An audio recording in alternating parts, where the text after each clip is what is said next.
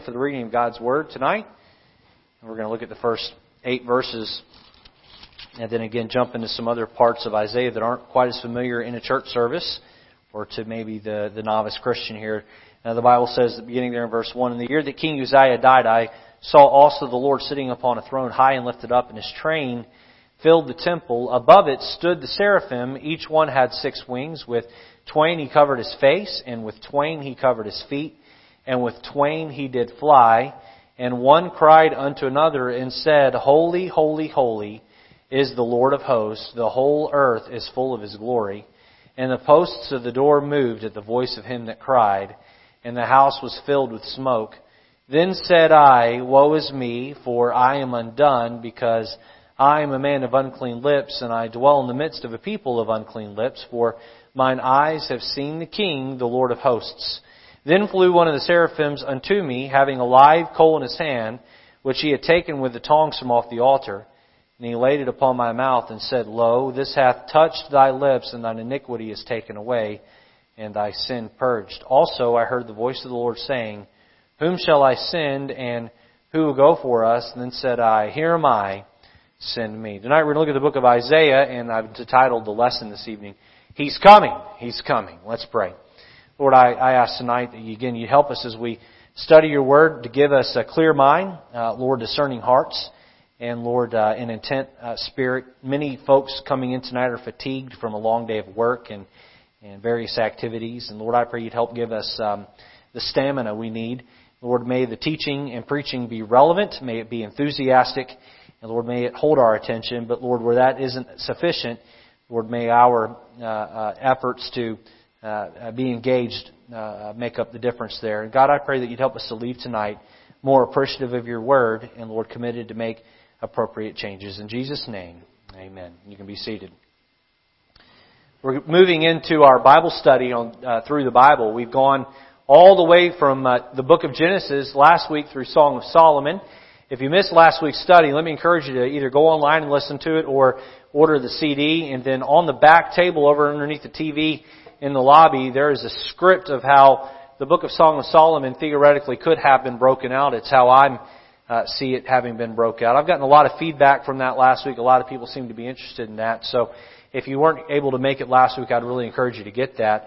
We're leaving uh, the poetry books and we're moving into the prophetic books. For those of you that, I, I guess I haven't really taken the time to explain this, the Bible was not laid out in chronological order.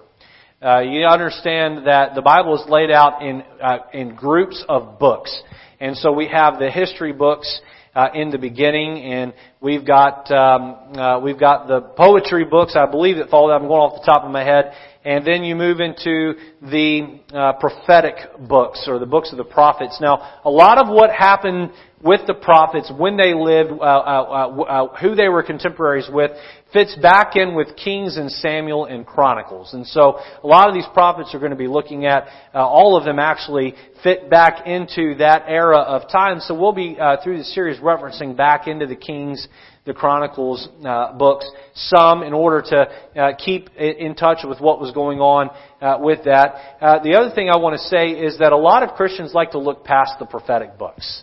They like to look past it because uh, it's not as easy to read as the Gospels or Paul's epistles. And so they'll look at the prophets and they don't really get it. You read through Ezekiel and you just left scratching your head and you say, what was that all about? And there are parts of Ezekiel I'm left scratching my head, just to tell you the truth.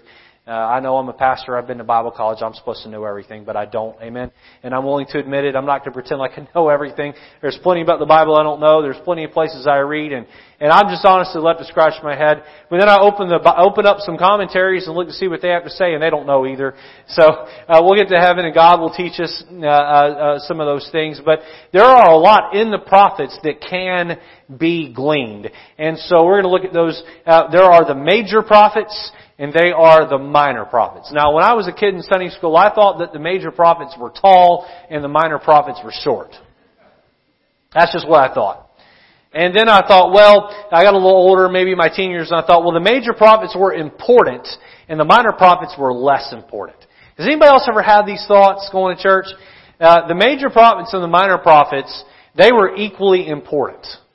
They all preached sermons in their time And some of the minor prophets maybe even had more influence than some of the major prophets in their in their um, uh, in, during their time. But the reason why you have major prophets and minor prophets is more about the length of the books that were written than the um, uh, importance or the height of the uh, of the prophets themselves. Uh, just a couple of uh, tidbits here uh, for you as we jump into the prophetic books or the books written by the prophets. Uh, this is kind of an introduction to that section of the Bible. Uh, what, what, was an Old Testament prophet? Well, before I answer that, the timeline for the period of the prophets would have been uh, about 700 years. The prophets were around for about 700 years. And let me say, if anybody today tells you they're a prophet, turn around and walk the other way. We're done having prophets. Prophecies are done because the Word of God is complete. Uh, there are no more prophets. Prophets fit in a dispensation in the Bible that is closed. Okay, God does not use those kind of prophets anymore. Uh, the prophets were around. If you want to take notes or you want to take extra notes and write this down, they would have been around from 1050 uh, before Christ, 1050 years before Christ, 1050 BC through 350 BC. Obviously, they counted down toward the birth of Christ. We, we, our calendar now, AD, counts up away from Christ. So 1050 BC to 350 BC, you have the 400 years of silence there uh, after Malachi was written and then before John the Baptist uh, came on the scene. Uh, the prophetic writings lasted 400 years. Their writings lasted 400 years from 800 BC down through 400 BC. What was the purpose of a prophet? I believe I have these. Uh, these will be up on the screen here. The purpose of a prophet, uh, they foretold. They foretold. In fact, this was their primary job. Now, we get all wrapped up in the next uh, uh item I'm going to share uh, about them t- foretelling the future and all that kind of stuff. But the main thing prophets did was not spew out future events. The main thing prophets did was they preached against sin and they warned about sin's consequences. That was the main thing they did. And I will say that while I am not a prophet, and the pastors that stand in good uh, uh, Bible believing churches around this country, while they're not prophets, prophets and New Testament pastors should have one thing in common, and that is they preach against sin. And they preach against the consequences of sin. If you're ever out and about, maybe you move away from here and you're looking for a new church, or maybe you get disgruntled here and you want to go somewhere else, pick a church where the pastor is not afraid to preach against sin. Uh, I heard a, a famous TV preacher. Uh, by the way, I got to share this. Uh, Sunday morning, I talked about being careful with TV preachers. Uh, we had a couple in the bookstore. They were watching me on TV when I said that. And he texted me and said, Pastor, you just discredited yourself right while you were preaching. So if you're in the bookstore right now and you're watching me, or you're at home watching me on the live stream, I'm not talking about me. Amen. Uh, but uh, a lot of these people on TV, uh, uh, there's one guy in particular on TV. Some of you probably figure out who he is. Uh, he's a big name preacher in Houston, Texas. That's as far as I'll go with it. Amen. Um, uh, he does not preach against sin ever, ever. And I heard him preach a sermon where he was preaching against something one time. You know what it was? Was about eating pork. He was preaching against eating pork. Now, look, I can think of a lot of things that you should preach against before you preach. I love pork chops, amen. But uh, he was preaching against eating pork, and I got to say that the job of a preacher is to preach against sin. And one of the primary jobs of these prophets is they stood up and they preached hard against sin, and they laid out for the people what the consequences were if they continued down that path. Many of these prophets were killed for preaching that sermon. In fact, some prophets, God even came to them and directly told them, I'm going to have you preach something and nobody's going to listen to you. Now, how'd you like that? You're going to preach a fierce sermon and you're going to be hated. Well, why am I preaching it? So they'll be without excuse. They foretold. The second thing I have down here, the purpose of a prophet is they foretold. They foretold. God used them to predict six major themes. Six major themes. Here they are. And uh, I, you just have to find a don't don't uh, maybe you can write these down on the back of a pew pew envelope or something. I don't know. You find find a piece of paper to write these down on. But judgment uh, a judgment on Judah, Israel, and other nations. Judgment on Judah, Israel, and other nations. There was a lot of foretelling, and we're going to look at one such uh, sermon by Isaiah here in a, a few minutes, where he he predicted the end of Israel by the hands of the Assyrians, the ten tribes by the hands of the Assyrians, which came about. But they did a lot of preaching about the judgment, impending and coming judgment, even laying out some of those details. Something else they preached against do I have these on the screen, Brother Matt? They're not on the screen. Okay, I couldn't remember if I had them there or not. Israel and Judah's captivity. Israel and Judah's captivity. Talked a lot about that. Uh, another theme there that they foretold was the return and rebuilding of the remnant. There was a lot of talking about how that uh, they were going to come back and rebuild the temple and have some remnant left. There was a lot of pro- prophesying about that. You might remember how we talked about even Isaiah would foretell uh, the uh, the, the, the, even give the name of Cyrus who would release the Israelites and let them back. We talked about that when we covered the book of Ezra. Uh, there's the coming kingdom of God. I'll give you quickly two others here. The first coming of Christ. We'll look at that in detail here in a minute out of the book of Isaiah. And then judgment day. Judgment day. Oftentimes, these guys who are writing these things out, they did not know exactly what they were talking about when God had them put them down. They would write something down and not even totally know what they were talking about. And I'll prove that to you. Turn over with me to 1 Peter chapter 1. And then you're going to hold your place in 1 Peter because we're going to be there uh, a couple of other times throughout the message this evening, the study this evening. Uh, 1 Peter 1 talks about how the prophets didn't even know what they were even talking about sometimes because they were prophesying of something that would make sense hundreds, sometimes thousands of years later, uh, but would not make sense to them as they were penning it, and they were just given maybe a small window at times as to uh, what it was they were talking about or what it was they were writing. Look at verse 10 of 1 Peter chapter 1. The Bible says there, of which salvation the prophets have inquired and searched diligently who prophesied of the grace that should come unto you. Let me stop there. They're inquiring and searching about their own prophecies. You see that? They prophesied it, then they're trying to figure out what it was that they prophesied. Look at verse 11. Searching what or what manner of time the Spirit of Christ which was in them did signify when it testified beforehand the sufferings of Christ and the glory that should follow. So we'll even see such tonight where Isaiah goes in great detail talking about the death of Christ or the Messiah and he himself did not totally understand what he was writing down. We know also David penned uh, the 22nd Psalm. It was a messianic psalm, and he had no idea uh, what he was doing when he wrote that down. And there are other instances as well. Uh, Christ would quote uh, uh, many uh, of the of the prophets, Old Testament prophets, and whatnot. Let's jump into the next section of the introduction here. I really only have two points to cover tonight. Uh, and so, uh, jumping to the next section of the introduction, I do believe this is on the screen, and that is the relevance question. Is that up there? Uh, uh the relevance question. Uh, you ask, uh, wh- why should we study the prophets? What does that matter? How many of you remember algebra class in high school? How many remember that?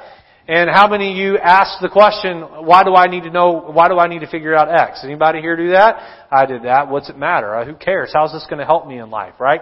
Uh, figuring out uh, what X is. And I was good with math, so they started throwing X's and Y's in, and then when they put them together, and, and, and made it into a, multiplication problem with letters, that got ridiculous. But you get where you get the, the uh, relevance question, uh, Mr. Smith, why do we have to know this? And sometimes Christians will wonder, Pastor, I just need to know to get up and love Jesus every day. What, what does the pro, how does that benefit me? Well, let me give you some uh, uh, uh thoughts here on why we should study the prophets. First, let me say, because Jesus quoted them and alluded to them. Jesus quoted them, alluded to them. And if it's important to Christ, it ought to be important to us. Amen? It ought to be important to us. Jesus quoted them and he alluded to them often. Uh, and remembering that uh, before the New Testament was written, back when the apostles were around, they had the Old Testament to study. They knew the Old Testament, and that was really the basis of a lot of what they knew. The, the Old Testament and the prophets was sufficient enough for people coming out of modern day Iran, most likely, to know exactly when Jesus would be born. Because it was all in the prophets. Pretty neat there. Uh, second reason uh, to answer the relevance question is this God revealed himself to them. God revealed himself to those prophets. Now, if God verbally spoke and revealed himself to someone and they wrote about it, boy, that interests me. That interests me. I want to know about those encounters. I want to know what I can extrapolate out of that to help me better, be a better person. Here's another one. This one's kind of wordy and lengthy, but I think you'll get the idea here. Their writings form a basis for the New Covenant, the church, and the books of the New Testament. Now, let me say this. There are a lot of people out there that want to preach out of the New Testament and ignore the Old Testament. Be careful about that. Be leery about that. Uh, the New Testament does not replace the Old Testament. The New Testament stacks on top of the Old Testament. Without the New Old Testament, the New Testament wouldn't work. And by the way, without the New Testament, the Old Testament wouldn't work. They need each other. So don't discount the Old Testament. Don't discount the prophets. Uh, the Bible tells us, I believe it's in the book of Galatians. Uh, I might not remembering the right book, but in the in the Pauline uh, epistles, there it tells us that the law was our schoolmaster. It shows us where we come short so that the grace of God can come in and make up the difference. I had uh, someone who goes to a uh, contemporary church that's related to me. I won't say any names because um, they may be watching online. Uh, but um, uh, someone who's related to me, they said to me, they said, "Well, our pastor taught us that if it isn't repeated in the New Testament, then that means we don't have to worry about it." I gotta say, that's not how it works. Unless the New Testament directly tells you it doesn't apply anymore, it still applies. It still applies. The writings of the prophets paved the way for the becoming, uh, uh, uh, the, the upcoming or the incoming Christ.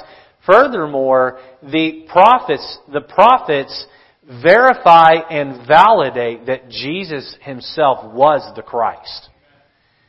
One last thought on the relevant, relevancy question here. One cannot fully understand Christianity without understanding the prophets.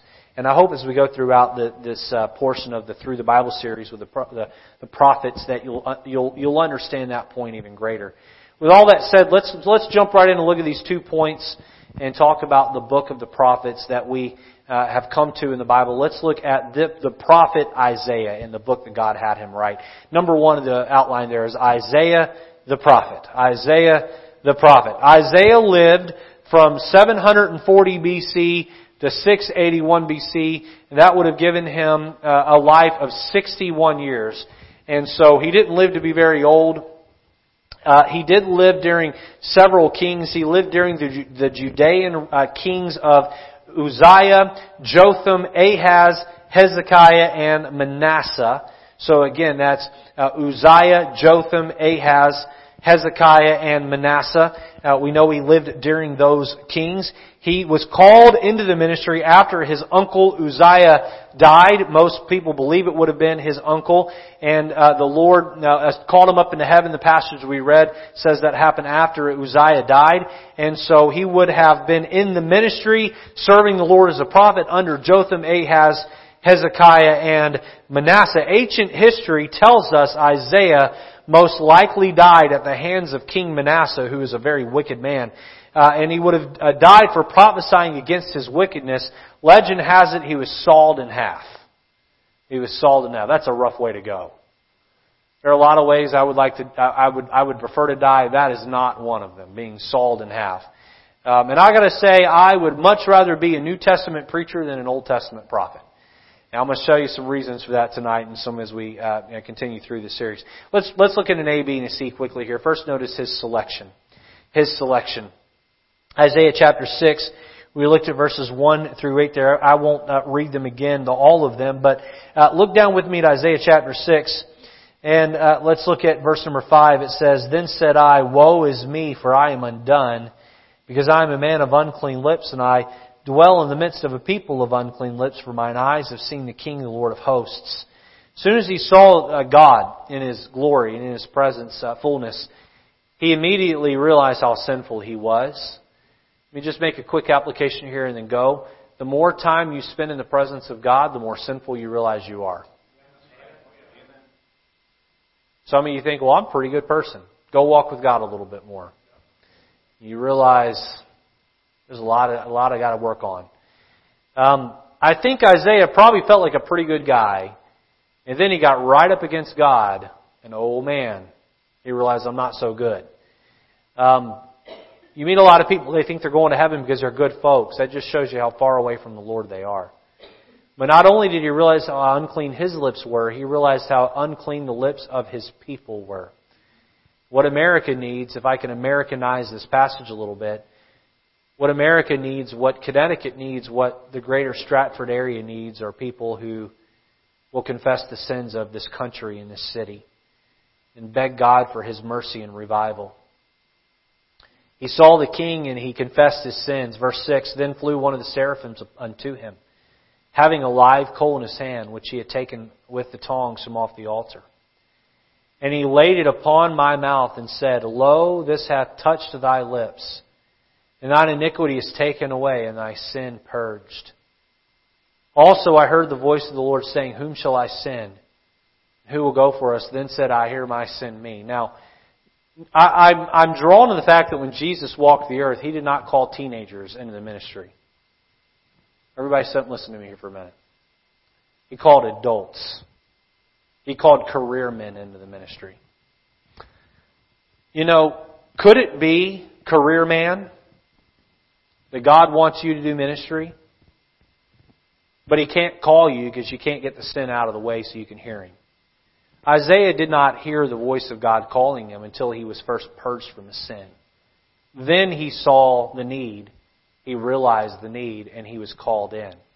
Now, some of you have greatly considered that at some point in your adult life, and if God didn't call you then, uh, then, uh, then then maybe the Lord will call you at another time uh, in your life. I don't know how all that necessarily works, but keep yourself malleable and tender so that if God wants to call you, He can call you.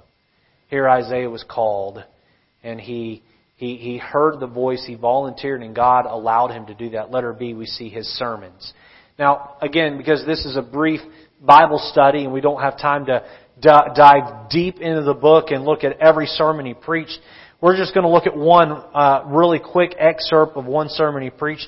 Look at chapter 8. Look at verse 1 first of all. My, one of my favorite names in the Bible is found in verse 1. Meher Shalahashbaz. That, that's fun to say. Meher Shalahashbaz. Anyway, um, try to say that 20 times fast. But um, anyway, that's not really where I'm going. I just want to point that out. Look at verse 5. The Lord spake also unto me again, saying, so he is to parrot with uh, the sermon the Lord's giving him. For as much as this people refuseth the water of uh, Shiloah that goes softly and rejoice in Rezin and uh, Remaliah's son, now therefore, behold, the Lord bringeth up upon them the waters of the river, strong and many, even the king of Assyria in all his glory, and he shall come up uh, over all his channels and go over all his banks, and he shall pass through Judah. He shall overflow and go over. He shall reach even to the neck, and the stretching out of the wings shall fill the breadth of thy land, O Emmanuel. We know that when Assyria attacked Israel and carried Israel away, it just about took Judah away too. There was a siege on Judah. They were delivered. And so this was a prophecy, uh, a sermon, uh, uh, spelling out the consequences of sin here. And again, uh, because of the, the, the sake of the time, we don't have time to go into all the sermons that were preached, but Isaiah would preach some hard, fierce sermons uh, to the Israelites because of their sin and he was there to encourage the kings that wanted to do right, uh, be God's messenger in that way, and then he was there to preach hard sermons at the kings that wanted to do wrong. Uh, really quick here, we know that King Hezekiah wanted to do right. You might remember uh, when the Assyrians came and threatened uh, King Hezekiah, and God sent uh, Isaiah up to Hezekiah to say, "Listen, uh, you're doing the right thing. You're trusting me, and you're going to have victory. Just stay the course."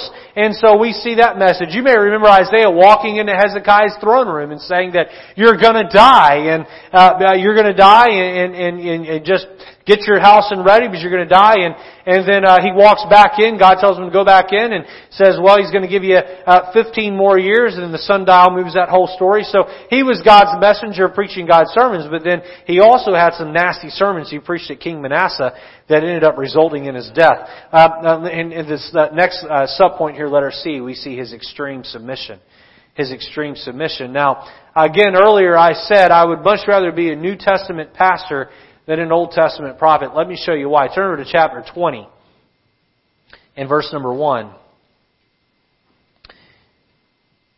Something that uh, young Christians may not understand is that God worked in it, God has not changed, but God's method of getting points across has been different in different eras. We call those dispensations of the Bible. Um, in the time of the prophets, God was very good at using His prophets to be visual illustrations. You may remember that one of the prophets married a prostitute. God does not want you to marry a prostitute. Okay? But God had one of His men, I think it was Hosea, marry a prostitute. Um, he had uh, another one of his prophets lay uh, on his side with his back toward the city. Uh, off the top of my head, I think it was like a half a year or something. And uh, he used cows. He was told first to use human dung, and God allowed that to be exchanged out, I believe, for cow's dung. And he cooked his fire over cow's dung. And that was meant to be a visual illustration about how God was turning his back on the country. How many understanding why I'd rather be a New Testament prophet than an Old Testament, or New Testament preacher than an Old Testament prophet? This one might be the worst. Look at chapter 20 and verse 1. It says, uh, in, in the year that uh, Tartan came into Ashdod, when Sargon, the king of Assyria, sent him and fought against Ashdod and took it at the same time, spake the Lord by Isaiah the son of Amoz, saying, Go and loose the sackcloth from off thy loins and put off thy shoes from thy foot and he did so walking naked and barefoot. And the Lord said, like as my servant Isaiah had walked naked and barefoot three years for a sign and wonder upon Egypt and upon Ethiopia, so shall the king of Assyria lead away the Egyptians prisoners uh, and the Egyptians captives, young and old, naked and barefoot, even with their buttocks uncovered to the shame of Egypt. And they shall be afraid and ashamed of Ethiopia, their expectation of Egypt, their glory. And the inhabitants of this Isle uh, uh, shall say in that day, Behold, such is our expectation, whether we uh, flee for help to be delivered from the king of Assyria, and how shall we escape? So God literally told Isaiah, strip down, get in your birthday suit, walk around these countries naked for three years, and the sermon you'll preach is just as I'm walking naked before you, you're going to be stripped down naked and, and walk out uh, in front of your enemies because of your wickedness. So uh, God had Isaiah do some pretty extreme things. To Isaiah's credit, he was submissive. He was submissive. Now, my friend, I don't know what God has asked you to do. What does this put it in perspective a little bit? Whatever it is, is better than that. It's better than that. It's easier than that. And if, if Isaiah can be malleable and submissive, then whatever the Lord is leading you to do, my friend, you need to come under and do it. Extreme submission. Number two, and this is where we really get into the fascinating part of the Bible study. I think everyone's going to enjoy this. Isaiah's prophecies. Isaiah's prophecies. Prophecy has always fascinated Christians. They they love the uh, uh, the foretelling. The uh, some some people get so caught up in studying the book of Revelation, and I haven't done a lot in Revelation since I've been here. I probably won't do a lot in Revelations as as your pastor. I'll I'll do some here and there. It's part of the counsel of God. I'm commanded to preach it. Let me just say this about prophecies, um, if I could. The people who study them the deepest most of them miss the reason why it's there.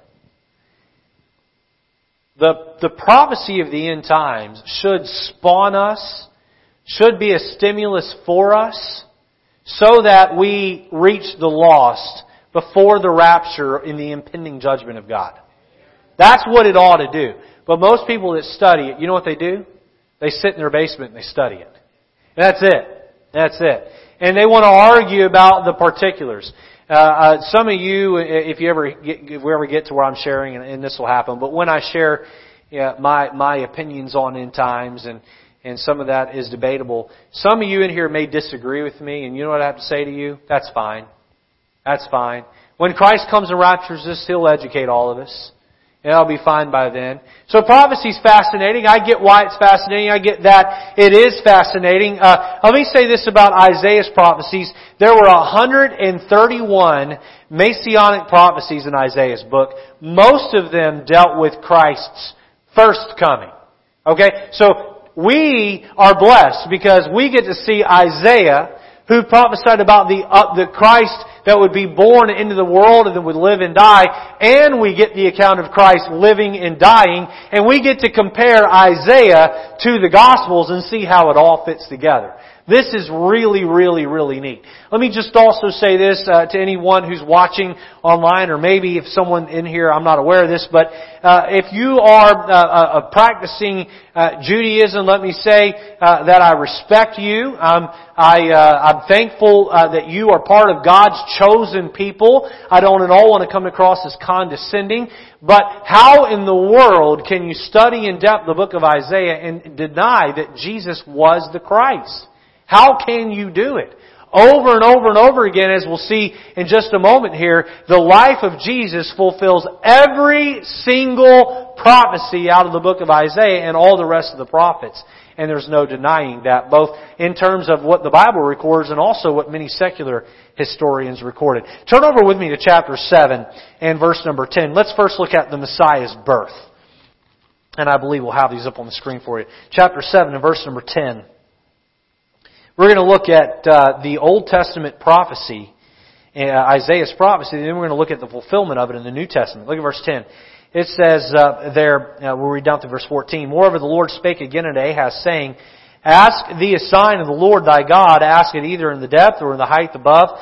Uh, by the way, the backstory here is fascinating. We won't have time to get into that today. I encourage you to go back and read that. Verse 12, But Ahaz said, I will not ask, neither will I tempt the Lord. Isaiah's going to give it anyway. And he said, Hear ye now, O house of David, it is a small thing for you to weary men, but will ye weary my God also? Therefore, the Lord himself sh- uh, shall give you a sign. Behold, a virgin shall conceive and bear a son, and thou shalt call his name Immanuel. So Isaiah foretold that the Messiah would be born through the womb of a virgin. Turn over to Matthew chapter 1 with me. Matthew chapter number 1. Look with me there uh, at verse number 23. It says there, Behold, a virgin shall be with child, and shall bring forth a son, and they shall call his name Emmanuel, which being interpreted is God with us. That is almost, verse 14 quoted word for word. This is the angel telling Mary, You're going to have a baby. Mary was a virgin. It was prophesied by Isaiah that the Messiah would be born through the womb of a virgin, Jesus, by the account of Matthew, and I, which I believe wholeheartedly was born through the womb of a virgin. How about the Messiah's importance? Even that was pro, pro, prophesied. Uh, look back at uh, chapter Isaiah chapter 28 and verse 16. Isaiah chapter 28 and verse 16.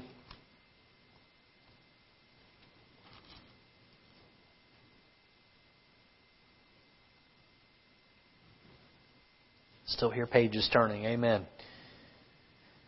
Speed it up. Good deal. Verse 16, the Bible says, Therefore, thus saith the Lord God, Behold, I lay in Zion for a foundation a stone, a tried stone, a precious cornerstone, a sure foundation. He that believeth shall not make haste. Look at those words there. A, a foundation, a stone, and then the adjectives there. A tried stone, a precious cornerstone. Alright, turn over with me to 1 Peter chapter number 2. I told you we'd be back in 1 Peter. Turn back there with me real quick. 1 Peter chapter number 2. Of course, I lost my marker here. Okay, there it is. 1 Peter chapter number 2. Look at verse number 4. To whom coming as unto a living stone, disallowed indeed of men, but chosen of God and precious. Ye also as lively stones are built up a spiritual house and holy priesthood to offer up spiritual sacrifices accepted to God by Jesus Christ.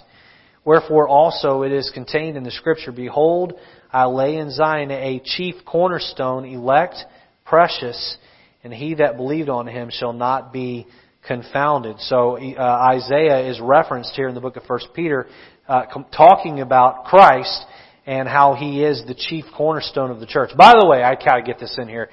The Catholic Church wants to claim that Peter was the rock which the church was built on.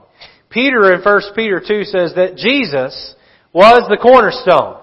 Peter himself admitted that he was not the rock which the, church was built upon. All right, the next here, the Messiah's uh, the Messiah's ministry. Uh, turn back over to uh, uh, look with me at Isaiah chapter nine and verse number one. Isaiah chapter number nine and verse number one. We're going to look at several verses here talking about the ministry of Christ.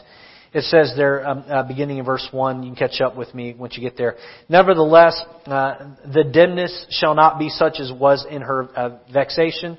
When at the uh, first he lightly afflicted the land of Zebulun and the land of Naphtali, and afterwards did more uh, grievously afflict her by the way of the sea beyond Jordan and Galilee of the nations. The people that walked in darkness have seen a great light. Uh, they that dwell in the land of the shadow of death, upon them hath the light shined. Okay, turn with me over to Matthew chapter number 4.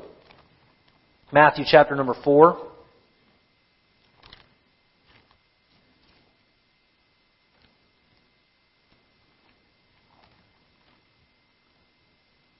Look with me, verse number 12 there. Now when Jesus had heard that John was cast into prison, he departed into Galilee, and leaving Nazareth, he came and dwelt in Capernaum, which is upon the seacoast in the borders of Zabulon and Naphtali. These are the same uh, cities that were mentioned in Isaiah 9.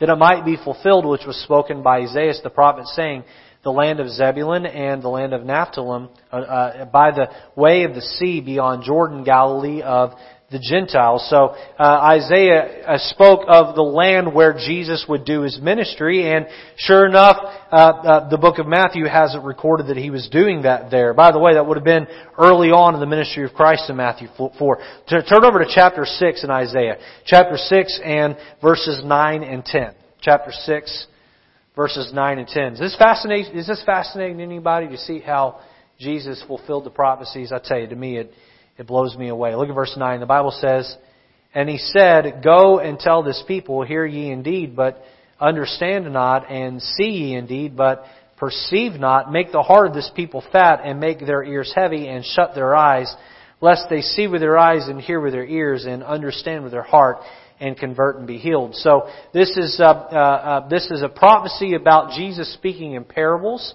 how that the people would not would hear him but not understand him, and to prove that, turn over to Matthew chapter number 13.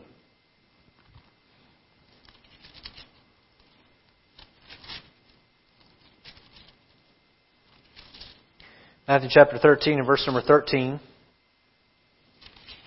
Here the Bible says, Therefore spake I to them in parables, because they seeing see not, and hearing they hear not neither do they understand. And in them is fulfilled the prophecy of Isaiah. This is Jesus speaking himself. Which saith, By hearing ye shall hear, and shall not understand, and seeing ye shall see, and, and shall not perceive. For this people's heart is waxed gross, and their ears are uh, dull of hearing, and their eyes uh, have, they have closed lest at any time they should see with their eyes and hear with their ears and should understand with their heart and should be converted and I should heal them. And let me just quickly clarify, it wasn't that Jesus didn't want to hear them, it was that Jesus already knew they would reject him regardless of the terms to which he spoke to them. You all remember Sunday morning's sermon uh, talking about uh, out of John 6 how Jesus used the metaphor, I am the bread of life. I had after church someone asked me, they said, why did he speak to them in terms that were difficult? Why didn't he speak to them in terms that were plain? And I said to, I said to the person that asked the question, I said, the answer to that's very simple. Jesus spoke in a metaphor to the lady at the well two chapters earlier. But she was able to receive salvation because her heart was in the right place. Jesus knew in John 6 their hearts were not in the right place. It didn't matter if he spoke in straight terms or a metaphor. They weren't going to come around. So uh, Isaiah foretold how Jesus would minister, how he would speak. Look at chapter 35 with me, Isaiah chapter number 35 and verses number 5 and 6.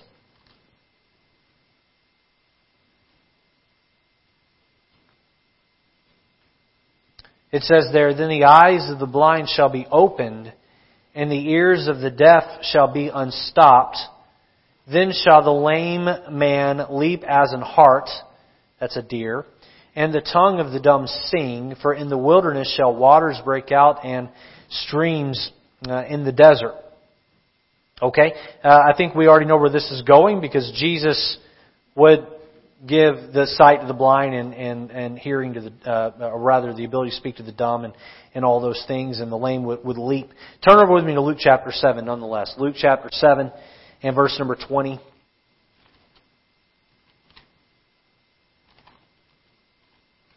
Giving your fingers a good workout tonight. Have sore fingers tomorrow. Luke chapter 7 and verse number 20. If you're using a cell phone or a tablet, you just touch on a couple buttons and you're all set. Right? Luke chapter 7 and verse number 20. Look there with me. The Bible says, When the men were coming to him, they said, John Baptist hath sent us unto thee, saying, Art thou he that should come, or look we for another? So these are the disciples of John the Baptist speaking to Christ as John the Baptist is in prison. And in that same hour, he cured many of their infirmities and plagues and of evil spirits, and unto many that were blind he gave sight. Then Jesus answering said to them, Go your way and tell John. Now, let me pause here. Okay, John knew the prophet Isaiah. He knew his writings well. He had probably had much of it memorized. And so they came to Jesus saying, Are you the one or should we look for another? Obviously, uh, John the Baptist being in a prison was down in sort of a, a pity party and, in, a state of depression and, and beginning to doubt uh, whether or not he, he uh, just everything. And so he sends his disciples there and Jesus, by doing what this right here, healing the sick and doing these things, he's playing on John's knowledge of the book of Isaiah. That's an important uh, observation to make. Verse 22, then Jesus answered, answering said to him, Go your way and tell John what things ye have seen and heard, how that the blind see, the lame walk, the lepers are cleansed, and the deaf hear, the dead are raised, to the uh, poor the gospel is preached. What was he doing? He was saying, I'm validating what Isaiah predicted. That's exactly what he was saying. He was giving, uh, he was giving a, um, uh, uh, uh, he was giving proof based on the backing of Isaiah there. Alright, really quick, just a couple more and we'll be done tonight. Look at chapter 53 with me. Isaiah chapter 53. Um, George mentioned to me last uh, week that he loves Isaiah chapter 12. George, I got to read that chapter a couple times this week. That's rich. It didn't fit in my message anywhere here this evening, but I would encourage everyone. It's a short chapter. Read it, study it. I may, might even preach a whole sermon out of it at some point. It's really, really good. But um, Isaiah 53, obviously we can't get to everything in, in a 35-minute Bible study. But look with me at verse number 4. There it says, uh, Surely he hath borne our griefs and carried our sorrows. I'm going to stop the reading there because of uh, where we're going in, in the New Testament is relevant to that portion of the verse. Look over with me at Matthew chapter 8. Matthew chapter 8 and verse number 16. Surely he hath borne our grief and carried our sorrows. Verse 16 says, When the even was come, they brought unto him many that were uh, possessed with devils, and he cast out the spirits with his word and healed all that were sick that it might be fulfilled which was spoken by Isaiah the prophet, saying, Himself took our infirmities and bare our sicknesses. A, reference, direct reference right back there to verse number four. Alright, so that's the ministry of the Messiah as it was prophesied. Quickly, just let's, let's, let's just look at a couple more and we'll close it down for tonight. Notice the Messiah's death. The Messiah's death was foretold in uh, the book of Isaiah uh, uh, at least um, 750 years before it would even happen. Look back with me, Isaiah chapter 53, where we just were. Let's read from verse 4 down through verse 6. Surely he hath borne our griefs and carried our sorrows, yet we did esteem him stricken, smitten of God, and afflicted. But he was wounded for our transgressions. He was bruised for our iniquities. The chastisement of our peace was upon him. And with his stripes, referring to his beating, we are healed. All we like sheep have gone astray. We have turned everyone to his own way. And the Lord hath laid on him the iniquity of us all. Turn over with me to 1 Peter chapter 2, back in 1 Peter. I hope you have saved that marking. 1 Peter chapter 2, look with me at verse number 24 and 25.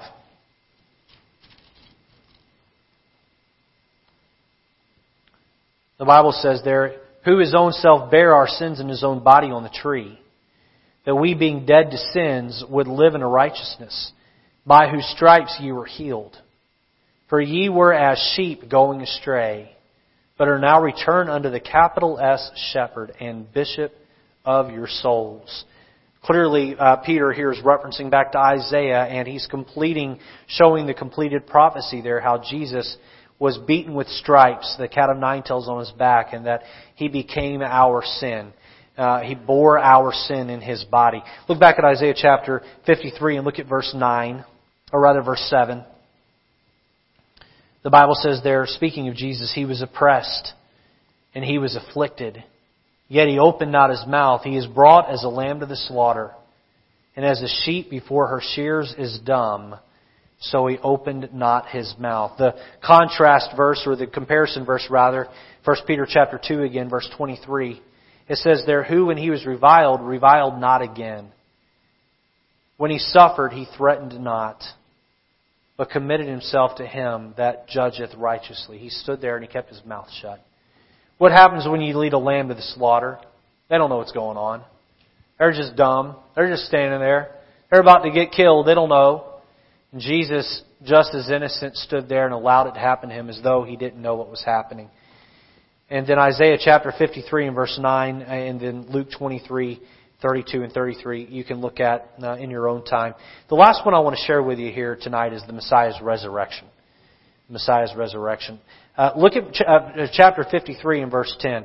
Not only did Isaiah prophesy that Jesus would be born of a virgin, not only did he give the details of his ministry and his life, not only did he prophesy that Jesus would be killed, he also prophesied that Jesus would rise again. And you're gonna have to look hard to see this, but it's definitely here. Look at verse 10. Yet it pleased the Lord to bruise him, but uh, he hath put him uh, to grief. When thou shalt make his soul an offering for sin, he shall, now here's where the prophecy comes, he shall see his seed, he shall prolong his days, and the pleasure of the Lord shall prosper in his hand. Now, if he's dead, how can he see his days? If he's dead, how can he see what's going to prosper in his hand? Clearly, this is a reference that Jesus would rise again. Mark chapter 16 and verse 16, we find Jesus risen again. He's risen again. So, uh, the entire life of Christ prophesied in the book of Isaiah, and we have just looked at the tip of the iceberg in the book. There is so much more here and you can really dig in deep and read and study and understand. I'd encourage you to do it. Again, I think, what did I say, 131 prophecies, messianic prophecies uh, in the book of Isaiah, and we just looked at maybe nine or ten of them. So, chuck full again, if you uh, are part of Judaism and you say, pastor, uh, or uh, preacher, uh, or religious person, I don't believe that Jesus was the Christ, you got a lot of explaining to do with the book of Isaiah, a lot of explaining way to do. It's pretty clear to me that Jesus was the Christ. Let me ask you a question. I'll close tonight. Is He King of your life? It's not just good enough that Isaiah predicted it and happened. You got to have that personal relationship with Him. Let me just encourage you this tonight. Walk with God. Walk with God tonight before you go to bed. Walk with God in the morning when you wake up. Let's bow our heads and pray. Lord, thank you so much for a chance to get in your Word and study it. Lord, I thank you that your word is so powerful.